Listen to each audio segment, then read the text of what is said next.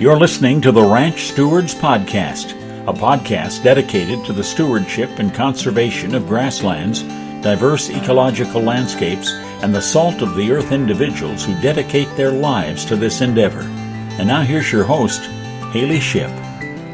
Welcome to the Ranch Stewards Podcast. I am your host, Haylie Shipp, and if it's welcome back, thanks for continuing to join us here on this platform that we're slowly getting our feet underneath of us on. If it's your first time, welcome. We're glad to have you. We'd love your feedback. Info at ranchstewards.org. That's how you can get to me directly. Today's topic well, we're talking cattle nutrition, but it's not cattle nutrition at any normal time. It is cattle nutrition in the utmost depths of winter temperatures in our discussion today. So, it's been an unseasonably mild winter on the northern Great Plains. Our haystacks standing boldly tall and wide for January with the, a welcome reprieve. However, reprieve no more, as Mother Nature did an about face recently, dropping areas like Glasgow, where I'm recording from, as much as 70 degrees Fahrenheit in a 60 hour period. If it seems extreme, that's because it is, but it is also accurate. I double checked with our local weather service. So, again, 70 degree shift in 60 hours. Winter has arrived. It's hard for me, and I work in the house. What is it like for our livestock? Well, it is a lot for them. And so we're going to get into uh, some winter feeding strategies, some winter feeding essentials today with Megan Van Emon and Tyrel Obrecht. Now, who are Megan and Tyrel? Here's how we like to set up our podcasts. We have an expert in the field. So that's Dr. Megan Van Emon, Extension Beef Cattle Specialist with Montana State University. And then we have an expert in the field, rancher.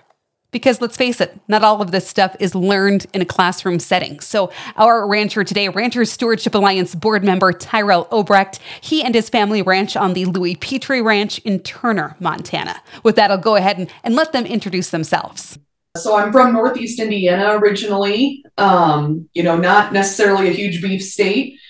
Um, went to Purdue, did my bachelor's there, thought I was going to, you know, go be the veterinarian, come back home and and work on cattle and, and swine and everything. And um, honestly, vet school decided it didn't want me, um, but worked in a swine nutrition lab as an undergraduate. Realized very quickly I didn't want to be a swine nutritionist. Um, no offense to those folks that are swine folks, but they smell.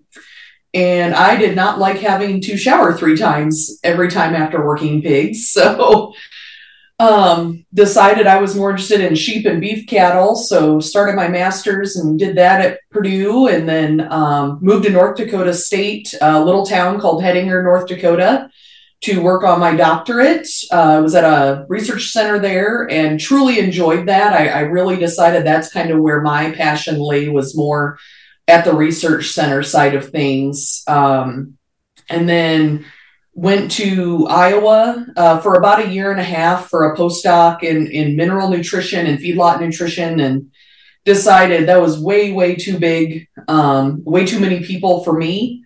And I really liked the North Dakota State, smaller university. Everybody kind of really helped everyone else out. And uh, this job came available for a beef specialist out in or at a research facility. So for myself at USDA Fort Keogh in Miles City, and thought, well, geez, that's that's pretty interesting. I really enjoy what I that that part of the job, and um, moved here in 2014 and been going strong since. I guess. Well, I hope I've been going strong since. Maybe I should say. We've got Tyrel Obrecht with us. Tyrel, uh, you came in from feeding, fighting. Uh, you had a hydro bed that was acting up. Then you found you had a frozen water line. So it's been winter in full force north of Turner, Montana. Tyrel, uh, for folks that maybe don't know you, give your introduction.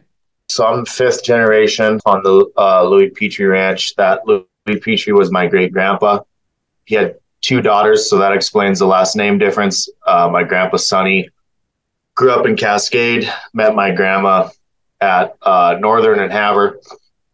My dad's here with me. Grandpa and grandma are still here, and then I have two little kids now with my wife Lindsay. Addison and Bridger. So we have four generations on the ranch. Uh, graduated with an ag econ degree from Montana State in 2013. I was in ag lending for four, four years. Uh, after that, lived in Lewistown, uh, Billings for a little bit, and then Lewistown. Um, I've always been a number guy, so I really like that line of work. I enjoy the business side of ranching. Um, you know, the most out of any of the jobs, to be honest with you. And so on our ranch, I moved home six years ago now, and cow calf, uh, the only yearlings we run are what we keep for replacements. And you know, we're we're installing water almost every year, trying to improve a lot of our grazing, more of an intense grazing rotation, specifically in April and May on improved pasture. We run on BLM all summer, so we're trying to give that native range as much rest as possible. Um, and then we really strive to push our cattle as much as we can in the winter. We just started feeding yesterday, um, which is a blessing. So trying to keep it as low input as possible uh, without sacrificing animal performance. And I've been on the board of RSA, I think five years now. Um, and I just, I got on that. Leo Barthelmess is a good friend and a mentor. And I just think the board and the crowd around RSA is always optimistic, always willing to talk about new ideas, not gaining down because of the weather or the market or a political environment um, that can really happen in agriculture. So that's why I'm involved and why I will continue to be involved. Now, we're going to be talking today about nutrition, but uh, Dr. Van Emon, I think this all obviously plays very well together. Recent information, recent data that was pulled by Dr. Derrell Peel with Oklahoma State University was reviewing the last 37 years and looking at the calf crop percentage. So the number of calves weaned over the number of cows exposed. And it was pretty alarming looking at his numbers. Of course, there were ups and downs within the graph, but by and large, it was a downtrend for this graph. So, since 1986 to 2022, the numbers that he was looking at, we have seen a decline in the number of calves weaned per cows exposed, which that's our payday. Why are we not doing better at this? What factors are, are weighing into this? You know, we have, I would say, arguably better nutrition than ever. And we're also seeing our genetics have more attention paid to them than ever. So, what's this reality? Yeah, I think um, it's been a while since I since I saw um, Dr. Peel's uh, graph there, so I'm trying to remember back. But basically, I mean, over the last 40 to probably close to 60 years, we've had a, a declining cow herd throughout the United States. No matter, I guess, which way you look at it, whether it's just total numbers or just amount of calves being weaned. Uh, I guess you brought up, you know, one of the positive things though is we have improved our genetics significantly. And so we may not necessarily we be weaning the same number of calves, but we're keeping that production relatively constant or even improving that based on improved genetics through, you know, just general knowledge as well as you know more producers utilizing um, artificial insemination to get those better genetics for their cow herd and things like that. Now i would say in the last few years probably you know since i started in 2014 we, we've already gone through two record breaking droughts uh, one re- one record breaking winter and it's not my fault. I'm just going to say that. It wasn't because i moved here. Um, but these are all very important considerations if we think about like where you're at haylie. Um, in that northeast corner i mean four years of drought at least three. Um, not a lot of snow cover the last three winters. I don't know what you guys are looking at now but like tyrel said he just started beating yesterday. We've had an amazing fall in early winter here. And, and i'm going to knock on wood on that because right we don't want it to to all of a sudden change. But um, these are all big factors that play a part in our cattle um, and our cow herds because uh, we have producers out there um, that managed very well through this three to four years of a drought. But also those that struggled a little bit and had a lot of challenges. Um, number one being lack of resources for hay, and the cost of that hay. You know, we're thinking, you know, this year wasn't bad at all, but think back to last year and even late the year before, $300 a ton hay, that's a huge check to write. And you're pulling that hay from Canada, the Midwest. I mean, I know producers that pulled it from as far away as Texas and Oklahoma and uh, Missouri and, and all these things. So I think there's a lot of different factors. It's not one real attributable factor as to why we're seeing this, but our cow herd is just declining um, in the last few years because honestly, last year, the entire Western United States, besides us, really was in a severe drought again. So um, these all play important factors. And unfortunately, you know, we've seen a lot of dispersions or at least a lot of producers having to sell down their cattle herd just to be able to maintain the ranch until hopefully, you know, we get some of that needed moisture and that weather to help us get that grass growth back and get that cattle production moving again. So I think there's just a lot of different factors to consider and not necessarily one single um, attributable factor to to it all. But luckily, we have been able to maintain our production as a, as a cow herd in the United States because of our improvements in efficiency and, and, and production. So I know one of the issues that we personally had was when the drought really kicked in, we did not keep replacement heifers. And so we saw our breed up really not do great this year, but it was palatable because it was our older cows that were the ones that were not breeding up. And it was the ones that were making some fairly easy culling decisions for us. Now we're bringing in some replacements. You know, it wasn't our younger cows that we were kicking out the door. So that made us made us much happier, although our herd size is definitely showcasing those management decisions. Tyrel, you don't have to give me all your numbers, but is that kind of the case of what you saw for folks around the the Turner area and ranchers that you were talking to this last fall? Yeah, I would I would echo the same. So, you know, what we did personally in uh, 2022, it just didn't snow, and we it didn't rain either in April and May, so we we got rid of our yearlings. So we didn't have. My dad's been home for just just under 40 years. It's the first year we didn't have replacement heifers.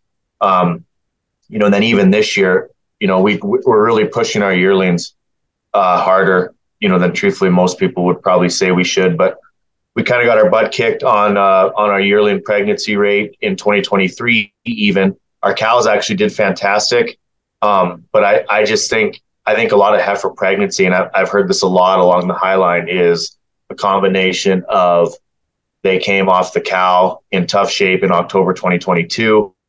It got cold in October 2022 and really did not warm up like it did this fall. It was cold until basically the first of May. Um, and then the feed quality, you know, we bought.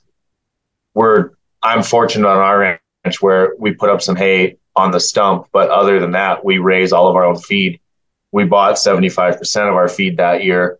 Um, and most of it was good feed, but there were some feed quality issues there too. So I just think it was, and flies this this this summer it was it was not just one thing, but but yeah, Haylie, I would I would say what what you're seeing is pretty consistent along Highway Two for sure.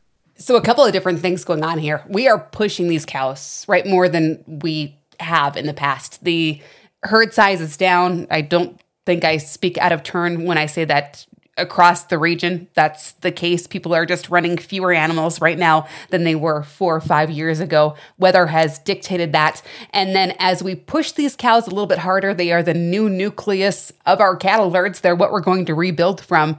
We also have Mother Nature just coming in and walloping them right now. As I mentioned at the open of the show, you know, a difference of 70 degrees in 60 hours in Glasgow, Montana. So, Megan, as we see these steep changes in weather, and we already know we're we're asking a lot of these cows. I, I'm going to keep on saying that phrase, but it's the truth.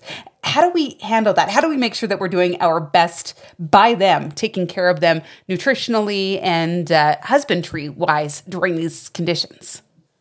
Yeah, that's the I guess maybe the the good thing and the bad thing about about winter. Um, it's nice if we can get a gradual ease into let those cows adapt and and get that nice heavy winter coat on them. Um, and but like you said, we did basically a 50 degree swing in three days, um, not counting the wind chill.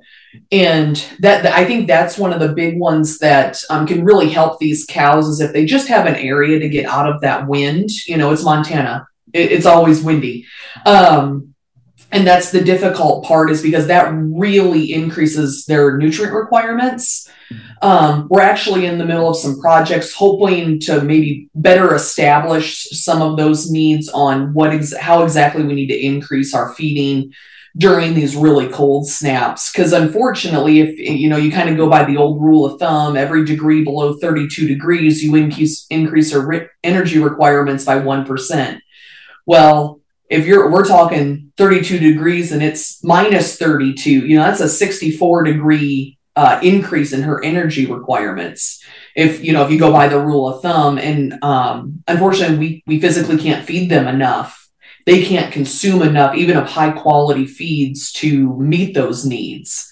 So getting them out of the wind, um, and it doesn't have to be anything fancy, you know, just I mean, just a little shelter belt of trees somewhere where they can just get that wind knocked down really can really help them. Um, typically, these times of uh, the year when we get in these really cold temperatures, I recommend feeding your lower quality feeds um, just because no, they're not going to meet the requirements, but they, need the rumen to be functioning to, to keep warm. That's their entire heat source. And so by feeding them a lower quality feed, you know, lower quality grass hay, maybe some straw, something like that, that'll sit in that rumen longer can really help them maintain a body core temperature um, and keep going versus feeding our really high quality feeds. Let's even just say like a nice alfalfa hay but it's extremely digestible, so it passes through them a lot faster, and so therefore you're feeding more.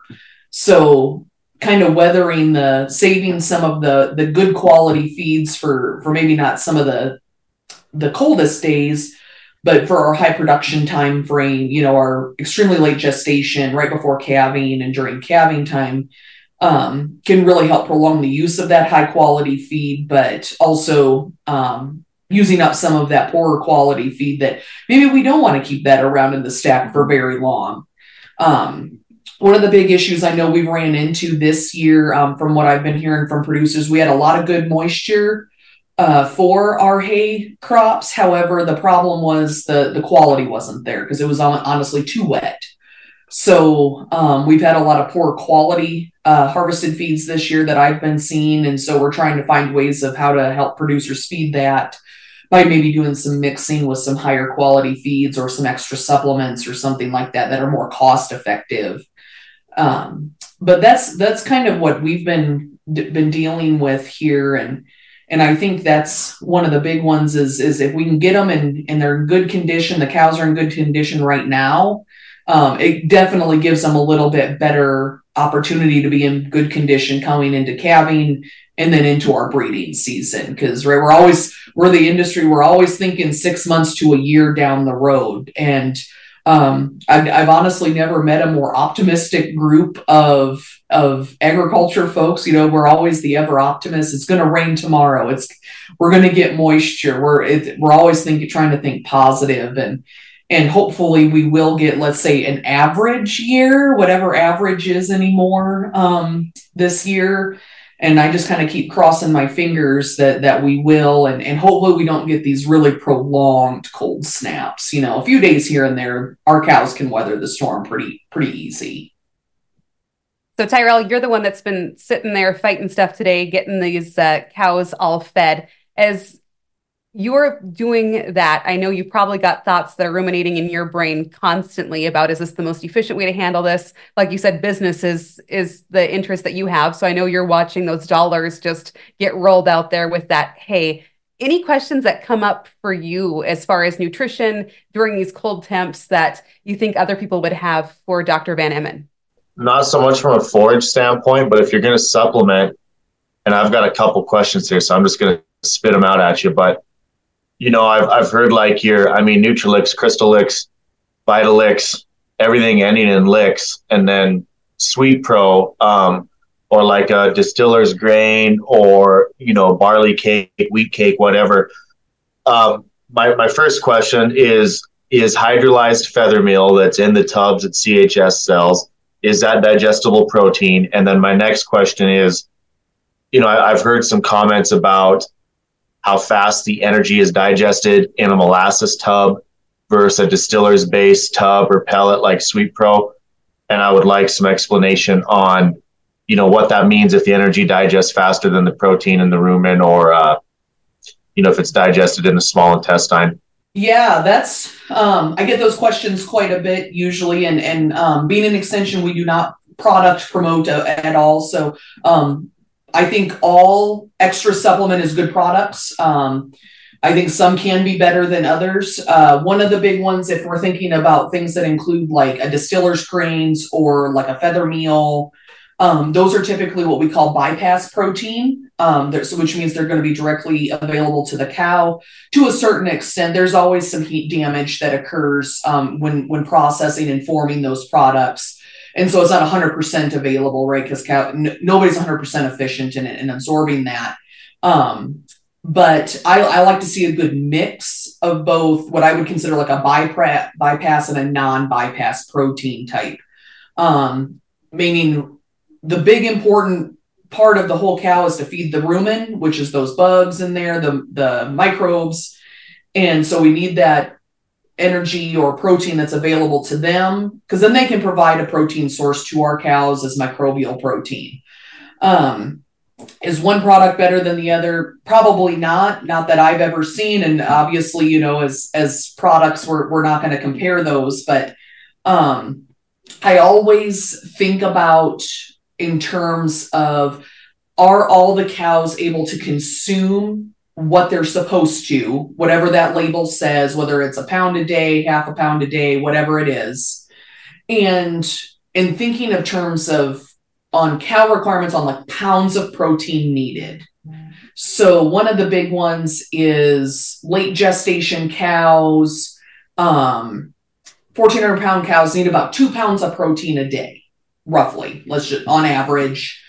And um, as and that's so it makes it a little easier to calculate out. So if you got a 20% protein, doesn't matter what kind of tub it is, and they're only supposed to eat a pound a day, that's two tenths of a pound of protein. So maybe that's enough to get her to where she needs. It kind of depends on what else she's consuming.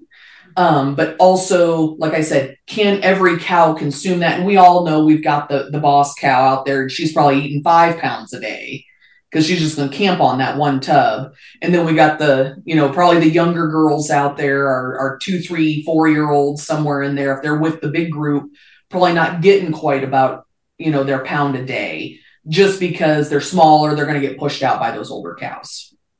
Um, and then we have cows that are just different and they don't consume any supplement whatsoever, no matter what we feed. Um, it would be a lot easier in my job if they'd read the book, but they don't. So um, there, there's just a lot of different factors there that that I consider, you know, and, and I'm one of those. It's like text me a picture of the labels. I'm not going to tell you which product to use, or anything like that. But I'll look at each product and go, hey, that's a pretty good product. You know, in your situation, that works well. Um, I but one thing to also consider is the convenience factor. Is it a lot easier for you to go roll out enough tubs or put out a liquid supplement or you know the guy that comes and fills the liquid for you um, than to buy a cake feeder and go out and, and feed like an alfalfa or some sort of cake. Um, that's a huge factor in that uh, that we we don't typically consider because it's very independent of each ranch. So, um, long story short, I like the products. Uh, one thing I do um, consider is we get these really cold days, and most of the time our cows are probably just going to hole up somewhere and just sit but are those cows able to consume some of those products? You know, right? Look in a popsicle, right? I wouldn't want to go outside and look a popsicle today. So that could play a factor in that as well. Um, it's one of those things I'd like to, to look at in the future of how intake varies across some some temperature ranges of some of the the products. Now, molasses, um, thinking back to that question, it's not a bad product. It's not, you know, I'm not going to say anything like that, but molasses is a direct energy source for the rumen microbes. Um, so it hits the rumen and it's and those bugs are immediately attacking it. It is not going to bypass um, to the small intestine other than as a microbial protein um, after they're recycled through.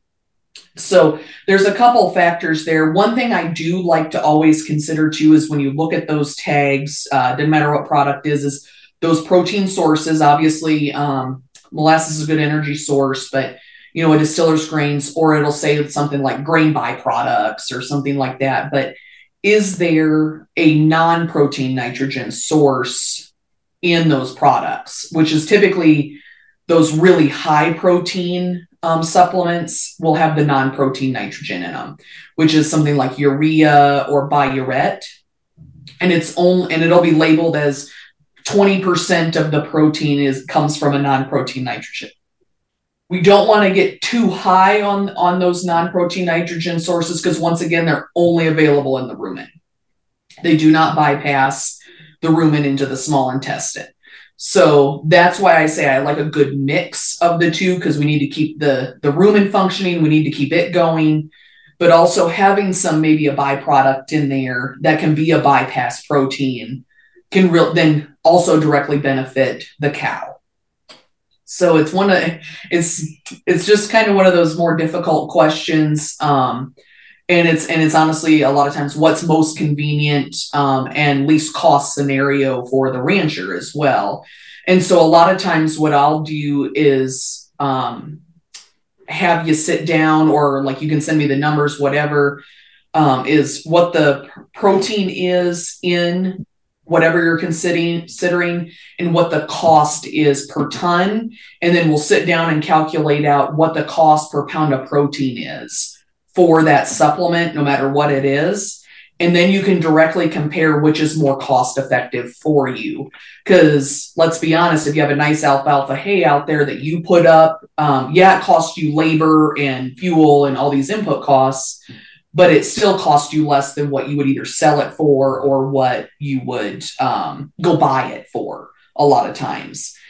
And so we can figure out what's going to be most cost effective based on how much you actually have to feed of that to meet those needs. So it's all about kind of, I, no one wants to sit down and do a bunch of math, but um, a lot of times, in, at least in my um, area, it's it's literally me with a piece of paper and a calcul in my phone for a calculator doing some multiplication and, and some some subtraction and things like that to try and figure out what's going to be the most cost effective at least just on a raw cost um, type of a situation. Just this can be yes or no but hydrolyzed hydrolyzed feather meal is a digestible protein right?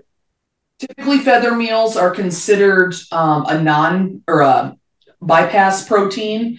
Um, the hydrolyzed you'd have some protein available in the rumen, and I wouldn't call it on, you know, it wouldn't be as as if you were feeding, let's say, like soybeans or barley, things like that, where that would include the protein. But it, it would be, I think it would be a, I'd have to look at the numbers. It's been a while. Most of our supplements don't include a hydrolyzed feather meal. So um, I'd have to look at the numbers, but it's, it's probably like 40% available, 60% uh, small intestine or bypass protein. So it'd be kind of a 50 50 in there. That hydro- hydrolyzation of it would increase the availability in the rumen. I interrupt this scientific discussion to say this is exactly why I bring in a rancher member to join me on the podcast because they just have that background knowledge, that insight to ask some questions that I wouldn't think of. So I appreciate Tyrel's insight into that. Now, when it comes to agriculture, there's a lot of things that we pass on from generation to generation. Tyrel having four generations currently on the ranch, be it uh, his littles aren't quite actively involved just yet. I wanted to get a little bit of insight about how things work on their operation. So we've always, I mean, almost always anyway, we've always had grass in our winter pastures. Um, they're both along Woody Island Creek, so we've got a lot of low quality forage um, available for them to go graze into January. So, you know, when when you hear a lot of ranchers talking about, you know, feeding 40 pounds a day, you know, dry matter, we, we we're not anywhere close at We're we're 20 to 25 pounds dry matter. Um, we're not farming people at all, uh, but we do manage to grow pretty good alfalfa. So generally speaking, we've we put out a high quality alfalfa, make them go graze for the rest. Uh, and then if we do supplement energy, it's generally with cake. Um, the reason I asked about tubs is because of this year. It is a little white right now, but it's a mostly open winter, and it made a lot of sense to put out tubs and let the cattle go graze. Um, and I know pound for pound, tubs are generally the most expensive way to supplement. But I've got two two different cow herds, one yearling herd, and you know, whether ranchers want to admit it or not, it's a hundred bucks an hour to fire up a tractor in fuel and depreciation. So I want to fire up that tractor as little as possible. Um, so we pretty much back to answer your question, Haylie, and that's a little bit of background. I mean, we I hate this phrase, but we pretty much feed the way we always have with with high quality, make them graze and get some cake. But uh, you know, we have tried different different things. Um, tried some different blocks. Some some worked, some didn't. And we've we've got sweet pro tubs out right now. But now that we're feeding, um, you know, feeding full force, we'll we'll start bringing in cake from RNG and Malta here in a couple weeks. This this came from uh, Rachel Endecott, whose opinion I value greatly, and you know, I know a lot of the research out there shows that 1300 pound cow needs 1.8 tons of protein a, or pounds of protein a day. So let's just go put out 5.4 pounds and be good for three days. I don't disagree with that at all. I think it's a big time saving mechanism and can improve efficiency. However, um, Rachel just told me this, and I, I totally agree. I mean, it's 50 below wind chill right now. It's going to be for the next three days. So I don't really want my cattle out burning energy grazing. Um, and even though I might be overfeeding, you know, uh, air quotes, or putting out a little bit too much feed over a three or four day span, you know, it's it's it's it's not incremental from a dollar standpoint. And I I want to have my cattle lounging around and hanging out and conserving as much energy as possible. So that is that is something I want to say on how we do it, Haylie, is I mean, we're we're not afraid to kind of ignore our cows in December. And around early April, they get kicked out and it's time to fend for yourself. But to to offset that, not afraid to spoil them a little bit in January, February if we need to.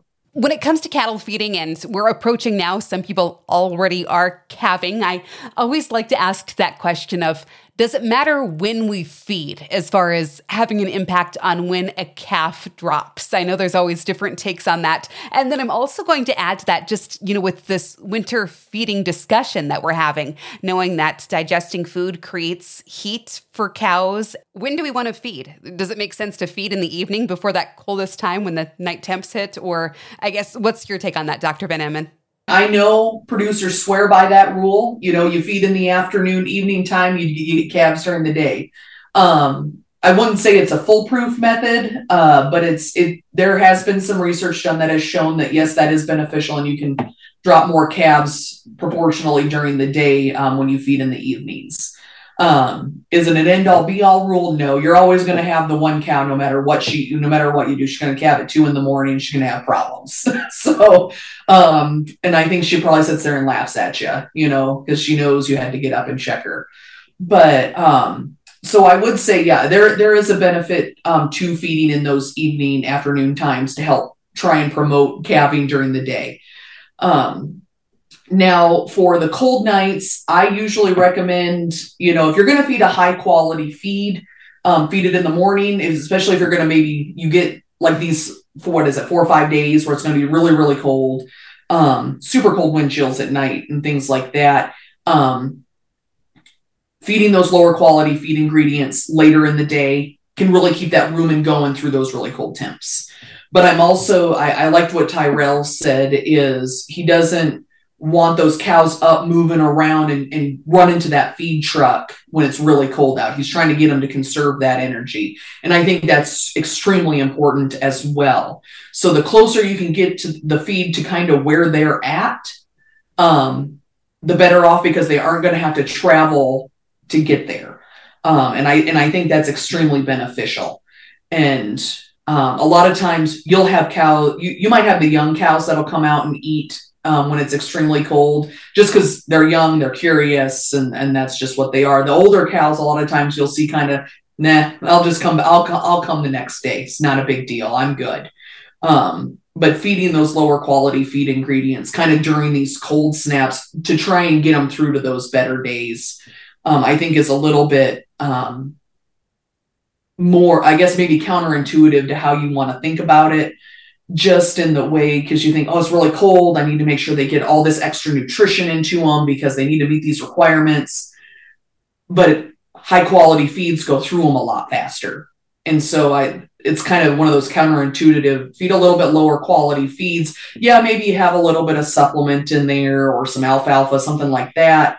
But the less they move, the more energy they, they can conserve. And so, you know, if you got to roll out a couple bales of straw and, and maybe a bale of some better quality grass hay to get them through this, I think that's more beneficial than than pumping them a bunch of alfalfa or some really high quality hays um, to them or f- other feeds um, during these cold snaps because they're just so digestible and it just travels through them more rapidly. And now we're going to play a little game I like to call the game of hypotheticals. That's my game show voice. But we're going to act like moisture is not a problem. There is a blanket of luxurious white snow out there. It's going to melt at exactly the right time. We're going to get that spring rain that we need to create exactly what we need this summer, and it's going to happen for the next five years. Okay, that groundwork hypothetical is established right now. And so, if we don't have to worry about weather and we're going to start rebuilding our personal cattle herds, there are options, right? We can keep more of our heifers, we can buy bred cattle, or if you uh, have been watching our local livestock markets lately, there have been some open breeding age cattle that have gone through the ring. And obviously, they are selling for much less than bred cattle. So, what do we consider when we're looking at that strategy? Do we ever buy open cows? And what do we need to think about if doing so? Uh, that's a that's a big question. Um, I think one one thing to always consider on those, especially those younger cows um, that are coming through the ring, they're open, or maybe they're even like late bred, something like that. Um, you know, predicting if we know the future, I always consider okay, they're open for a reason. What reason? Why? Why are they open? Um, and sometimes it could be as simple as, hey, they got scrimped, you know, the last couple of years, they're thin okay, you know, I can feed them back up. You know, it's going to cost me some time and some money, but I can probably get them back in better condition. Um, but another thing to consider, you're bringing an open animal onto your herd um, with no guarantee she's going to breed for you. Um, so then you spend, let's say, 2,500 bucks on on her, and you get absolutely nothing out of her. So it's a risk that you have to you're going to accept as as a producer. Um, and is that risk worth the potential reward and depending on you know i guess most of the economists that i've been listening to these prices are supposed to stay for at least another year um, at least through this fall potentially into next year too because of our small cow herd in the united states so you still have that potential to sell her as an open cow later on um, and maybe make your money back but if she doesn't breed for you, or maybe she breeds and you wait till October, November to sell her because maybe she lost that calf or something, she's not pregnant at, at actual uh, breed up there um, for preg check.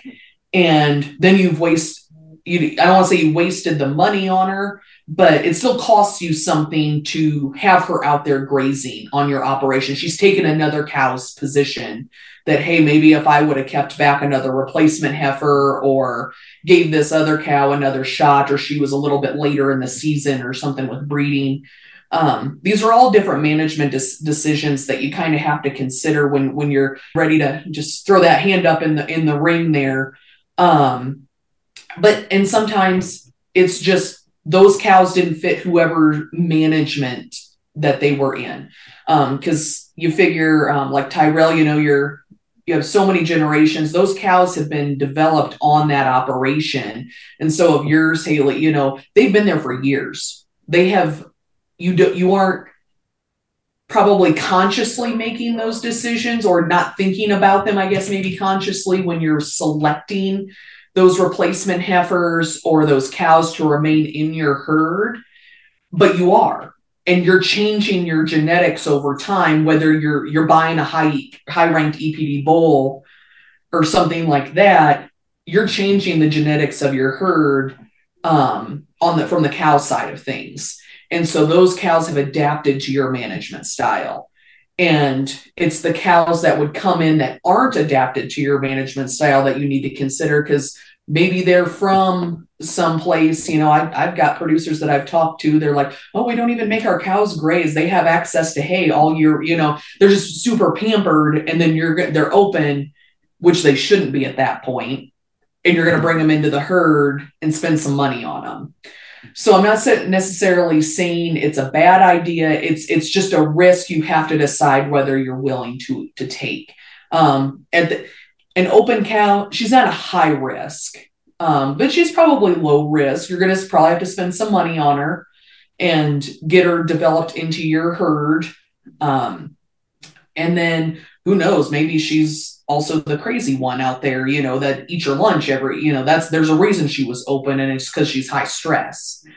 So these are all some different things, and it's and it's really difficult sometimes while you're at the sale barn to assess any of that.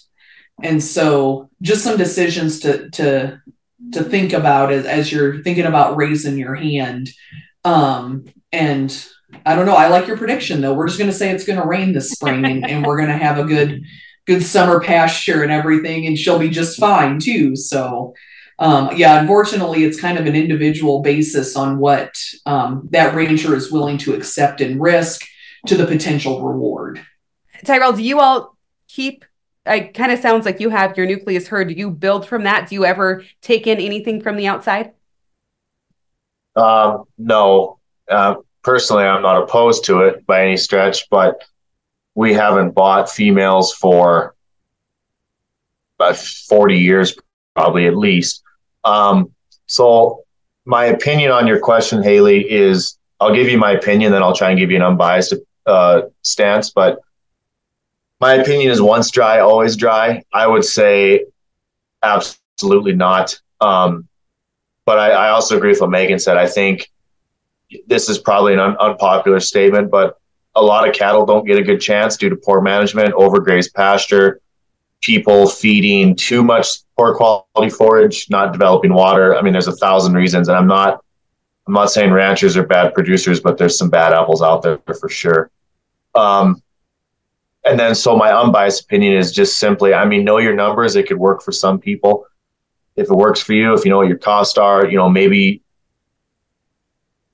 maybe it can work. But i would say you know if if you have extra grass um, you can bring in share cattle. You can bring in custom graze yearlings. Um, if if you're able my favorite and this is because it works for our ranch you know we're still in a drought so we're not too excited about anything yet, but you're able just to keep every heifer calf because if you're especially in eastern Montana, if you're calving later, the market's hot right now, but a lot of times that 450 500 pound heifer is not worth a whole bunch in October. So to me, that's a quick way to stock up and use your grass. It gives you way more flexibility. Um, but I would like to say back to my opinion or maybe fact uh, if you look at the drought map for Montana, whether or not you think that's accurate, it did expand a couple weeks ago. Um, it's definitely improved from 12 months ago, without a doubt. But you know, we got three inches of light, fluffy snow north of Highway 2, and snow is a big part of our moisture for the year. So, personally, I would like to see a lot more snow before I'm optimistic about bringing in any extra cattle. And I think I think that mindset probably resonates with definitely everyone north of Highway 2. And it looks like droughts are growing in southern and southeastern Montana again. So, Megan, as we were talking, you said one of the first things early on, we had a good grass here. So, looking at last summer, so why was the breed up rate so bad? Why did my cows not look as good as I thought they should this fall? Um, these might be some of the very cows that we're seeing going through the ring, you know, that we're talking about in that last question. So why why did we have what seems like cause and effect, but the effect wasn't what we thought it was going to be? Yeah, that's the that's the hard one, right? We had a really good spring. You know, it started raining in May, and it did not shut off, at least in southeast Montana, until about August. Um, every, the grass, we had a lot of grass, a lot of tall, nice, lush-looking grass. The problem is, is water dilutes nutrients. Um, so we have what we would call, you know, kind of call washy grass. It was we had a lot of it. There just wasn't a lot in it. Um, it was just too rapidly growing to pull any of those nutrients up from the soil. And um, I think that was one of our primary issues. Um, not only just come, a lot of these cows may have been coming thin off um, the last few years of drought, um, probably skimping them a little bit more than than we normally would. You know, right? We want to make cows work for us, but I, I know there, you know, some some producers were a little bit uh, skimpier on some of the the resources they gave them than others, and that's just cost, right? You know, it's it's just hard, and so sometimes that just occurs.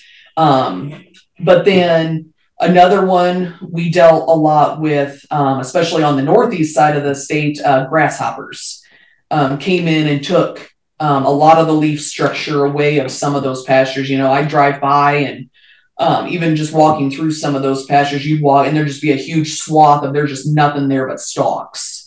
And that immediately is taking pounds of, of feed away from those cows. Um, third, uh, stable fly issues this year. A fly we don't, I would say, normally deal with. Um, I would say it's typically more of a feedlot fly because it's um, uh, bo- it's uh, laid in manure and decaying organic matter. So those old feed grounds, things like that, those flies are gonna. That's where those populate, and um, then you know we have old feed grounds. We don't think much about them because on a normal year we get our you know three four weeks probably of at least hopefully good moisture. And by june 15th that's it for us. We're done. And that dries out. Well this year we had such an extended period of rain. There there was a lot of that standing um, organic matter from the, our feed ground areas. And i think that was just a perfect breeding environment and unfortunately, for stable flies, we don't have a lot of control over those. Fly tags aren't going to work for you. Um, they're not labeled for those flies. And um, a lot of our IGRs or insect growth regulators that we feed um, were not labeled for stable flies. Um, the, the most effective way is to spray. And that's a once a week process. And I'm not going to talk to Tyrel and go, hey, Tyrel, I need you to go out and spray every single cow on your place with a sprayer every week. You know, it's just not feasible. And so we kind of had to leave them, we had to say, okay, you you guys have to deal with this um, on a cow herd basis. And it's easier. I mean, it's easy for me to say it. I know it's super difficult to deal with. And and everything. Um, there's there's one product at least that I found recently. It's called I think it's Clarifly, and it's a feed through, and it controls stable flies. Um, biggest challenge: it has to be fed 30 days prior to turnout or prior to the fly population you would expect to see increase. And easier, once again, easier said than done. Um, and because it just stops those flies from maturing to adulthood. It doesn't kill the adult flies, but at least would have slowed the population growth. Because that's that's one of the number one questions I'm getting right now is, well, are we're going to have another bad fly year. And honestly, I can't answer that question because who knows what the weather's going to be like um, in six months.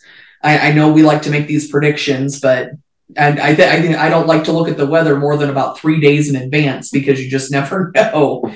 So I, I, think honestly, it was this culmination of events for us. It, you know, it just formed into one perfect storm of issues. It wasn't necessarily one thing over the other. Um, I think cows in better condition that were in better condition following calving did better. They fared better than those cows that were a little probably thin coming off of this last calving season. So I, I think we just we saw kind of the the repercussions of of some of that drought. And you can manage through about you can feed through we, always say you know you can't feed through more than one year of a drought. Oh and we're on year three to four. That that is really difficult. It's extremely expensive. Um, a lot of high input costs there. And that um, impacted not only the cows that we're going through the drought, but also what is that ha- what is happening to that fetal development um, during that time frame. And I'm very curious. Um, I hate to say this as a scientist in me, I guess, um, to see what happens to those heifers that were born during the years of the drought and how productive will they be um, for our cow herds if you retained those heifers. Um, and unfortunately we, we don't have all it's hard to study that uh, i will say anecdotally um, in speaking with some veterinarians after the drought of 2017 and then we went into that horrible, horrible winter um, of, of 17, 18, those heifers that were in utero during that time bred the first for their first calf, but then subsequently did not breed back.